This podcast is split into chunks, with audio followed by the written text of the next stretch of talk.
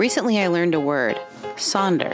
Sonder is the idea that all of us are living different lives, and in certain moments, we are able to recognize it. So, what's Sonderlust? Sonderlust is the desire to be living other people's lives. Some call it FOMO, or the fear of missing out.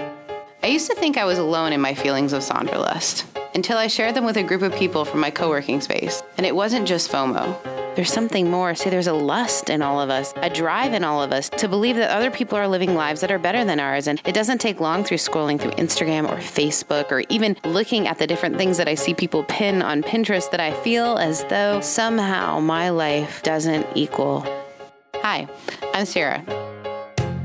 And here's some things you should probably know about me. I'm a 30 something singleton who has a career as a pastor, a house, a large group of friends, and arguably the world's cutest dog. I have a great life on paper, and I have a great life when I sit down and think about all the things I have to be grateful for.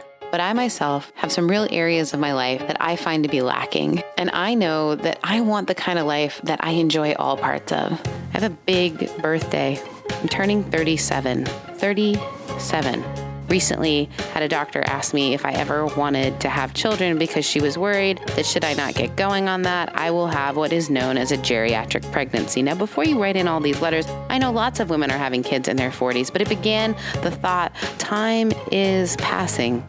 I called my best friend John, who is both the deepest and most ridiculous human. I am in an airport, but it's like really obnoxious there may be a point where I get up in the middle of this, and as I'm talking, I'm going to buy snacks at the little newsstand.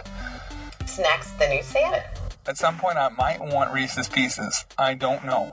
If they're allowed, you can just eat them. No one is going to be mad if you just eat no, them. but I don't have them yet. That's the thing.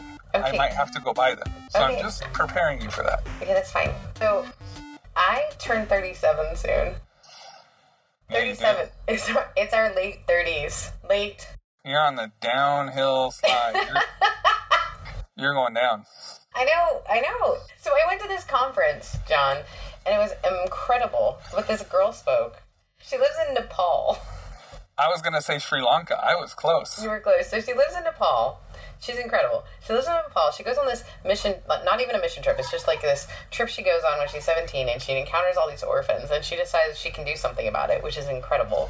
So she ends up at 19 building her own orphanage, deciding not to go to college and instead to like raise these children. So now she by now she's adopted 54 children, right? Whoa. Yeah, and got them like dropped a bunch of them off at school, even here in the United States. Like she is incredible. She's built this hospital, like so inspiring, so great. And then she says that over and over again, the one question that people ask her at the end of every interview, including like CNN, I think she said Oprah, they always ask like, well, how are you going to find someone to marry? And she's like, I have 54 children. What more could I need? But then she puts her hand on her stomach and she's like, I guess one more, because last year at a conference, I met my husband. This girl lives in Nepal and can find a boyfriend. I live in one of the most populated states in the entire country, and I can't find a date. Well, clearly you haven't been taking advantage of the conference circuit. I mean, that's a that's a hot spot. so what do you say? I like subtly hint from the stage. If you like yeah. what you hear, how about buying me a drink? do you remember the last time we had a phone conversation and I was crying about my life and I really needed to get it together? And you told me that all I was doing was sort of romanticizing everyone else's life. Yes. And you said there are a couple of things you wanted me to do. And what did you say? If I don't in 52 weeks, you're to rent a truck. Yeah, we're to rent a truck and we're just to move you. But it's at, at the mercy of me. So I'm to blindfold myself and point on a map. and that's where you have to move. It could be Nepal. It could be Nepal. It could be Bolivia. It could be Newark, New Jersey. so, what do I have to do to not be put at the mercy of you pointing at a map? You do know I'm an ordained clergy member, and so my bosses move me. You don't get to move me. Well, I'm like a boss in life, so I move who I want. Okay. So what's the challenge? 52 weeks. So 52 weeks. So okay. challenge is one. Mm-hmm. You have to love your job. I like my job. You have to like your job, but I think you should love your job. What do you think's wrong with my job? I don't think anything's wrong with your job.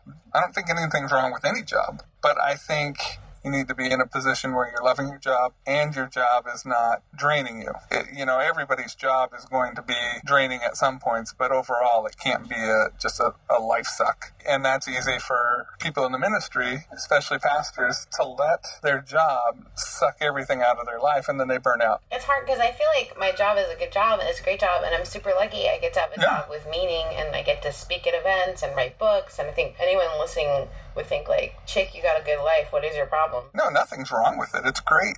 Okay, but I don't have to leave my job in a year. I just have to figure out a way to love it. Yeah, yeah, yeah. I'm not saying quit your in the right job. place. Okay.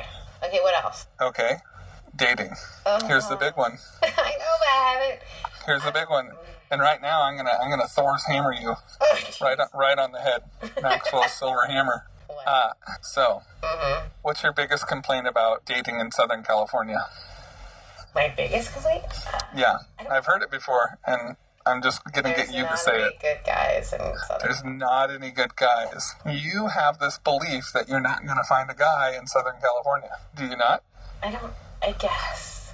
I feel like I'm in Nepal. You guess. Okay, yes, I feel like that a little bit because Okay. anytime I've tried, because I tried, I tried the, I tried the internets. You've tried lots of stuff. Here's my point with this. It's not that I don't think they're good guys. It's that I think that my like things that I like and being from more than one place and all that kind of stuff. I feel like the things that make me me, I'm not going to find someone who can relate to that. Okay.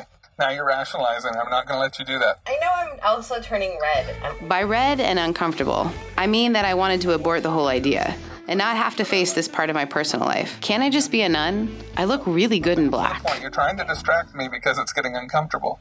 Now it's going to get really uncomfortable. So I will give you that you have tried different things, but you have tried through the lens of I'm not going to find someone who meets the, the things I need and I want. So you've tried, but that lens filtering everything you're looking at and you're trying says I'm not going to find anyone. So I think that limits really you're trying. It feels like you're trying, but you're really not trying. Now, my challenge for you is you have to find a way to get rid of that mindset. And it may be real. You may not find someone, but you have to get rid of that mindset. okay, I have to love my job. I have to find a guy to date. No, no, no. I didn't say that. What'd you say? I said you have to actually try. You have to go on dates too, because you'll talk to guys, but you won't. You won't go on the dates. I don't go on the dates. It's true. You don't go on the dates. You'll find a reason why. And here's what my challenge to you is: you need to go on dates, good or bad. You know, this guy, you may know from the start that this guy's not going to be right, but you need to practice and you need to get yourself out there dating. And mm-hmm. by going on dates, number one, you're going to have funny stories because you're going to meet some weirdos. it's going to happen. And number 2 uh-huh. you're going to get some free meals out of it. Why is that the case though? Sometimes I usually pay. Does that really mean like in this day and age? Well, I mean, that's a hot topic right now. I've seen a lot of people say, you know, women want equal rights, but, you know, guys have to pay for everything. I'm under the firm belief that a guy should pay for the first date, maybe even the first three dates. Okay, love my job. Find a guy. Well, actually go on dates. Not even find Yeah. a guy, but have to How to find a guy. prove a happy, happy dating life. Okay, number three. I remember there were three things. I think I'm going to make it four. Okay, So the third thing is, my palms are literally sweating right now. the, the third thing is you have to love where you live and not a retirement community on the beach in Mexico. You've kind of always pictured me as a golden girl, haven't you? Blanche, own it. Yeah. Okay, so love where I live. Yep, Go actually try. Go on some dates. yep, Love my job. yep. That's number four. Number four revolves your social life and your friends. Now, you've done better about this. I, I will say this. So, the challenge for you is to have friends that are not involved in your ministry. Okay. I'll say 52 weeks. I'll say add six new friends. Six new friends. I have so many friends. Uh, uh, uh, six new friends that you regularly hang out with. Regularly hang out with. I don't have time. Sure, you do. You make time for what's important to you. If you don't have time to, to date, you don't have time to find a community that you're uh, a part of. You, you find six new friends. That's not that hard. Okay. You find one, you find six. it's like ants. Yeah, exactly. But they can't be ministry related because you hang out with a lot of people that are in your ministry Working. and you feel like you're working. And there's some people that will transcend both because they're special people. Mm-hmm. But people that are ministry tend to think of you as their pastor. Maybe some of the dating guys turn into friends. No, don't do that. I don't know. I mean, that's possible. I mean, that's possible, but you're not going on dates looking for friends. It should be totally separate. So, we've got our four things. Okay. You think I can do it in a year? Where are you going to move me? You're really not going to tell me? I don't know. I'm literally going to look at a map. It'll be somewhere nice. As John joked about moving me, something inside of me began to change. I wanted to start fighting for staying. As hard as it is to live in California, I love the community that I serve. The people that are part of my church are some of my favorite people. So now I have a sense of urgency. How can I love this life that I lead and also serve the people in my community? So I decided the important thing to do would be research. I went to the source, the oracle, the place where we learn all things. And no, I don't mean the Bible, although I do have a healthy appreciation for it. Instead, I went to the Googles and I Googled happiness. A famous psychiatrist and psychoanalyst kept popping up Dr. Carl Jung. Jung spent a good portion of his career asking what do people need to be happy? In 1960, Jung told a journalist there were five things that needed to be in alignment for one to feel happy good physical and mental health, sphere one. Second, good personal and intimate relationships, such as those of marriage, family, and friendships. Three, the faculty for perceiving beauty in art and nature. Four, reasonable standards of living and satisfactory work. Five, a philosophical or religious point of view capable of coping successfully with the way that life isn't sure. Then at the end, he added, all factors, which are generally assumed to make for happiness, can, under circumstances, produce the contrary. No matter how ideal your situation may be, it does not necessarily guarantee happiness. Great. Jung actually said, the more you deliberately seek happiness, the more sure you are not to find it. Here's the thing I think all of us struggle with these five areas. I've decided to take an expert in the field of happiness, Dr. Jung, and an expert in the field of me, my best friend John, and merge together their ideas. I'm going to take on the challenges John gives me while exploring Jung's observations. So for the next year, I want to invite you into this challenge with me.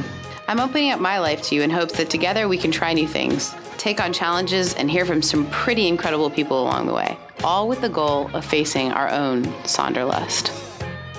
Join in next episode as I dive into the relationship part of the challenge by speaking to an expert who happens to be the director of York's Sexual Health and Relationship Lab. Turns out, dating algorithms aren't right. Sonderlust, the podcast, is hosted by me, Sarah Heath. The episode was produced and edited by Corey Severi. Our team includes the very talented queen of graphics, Ali Fleming, and our marketing wizard, Alex Maldonado. Our theme is written and performed by Daniel Roberts. You can visit us at www.sonderlustpodcast.com, and to find out more about yours truly, check out revsarahheath.com.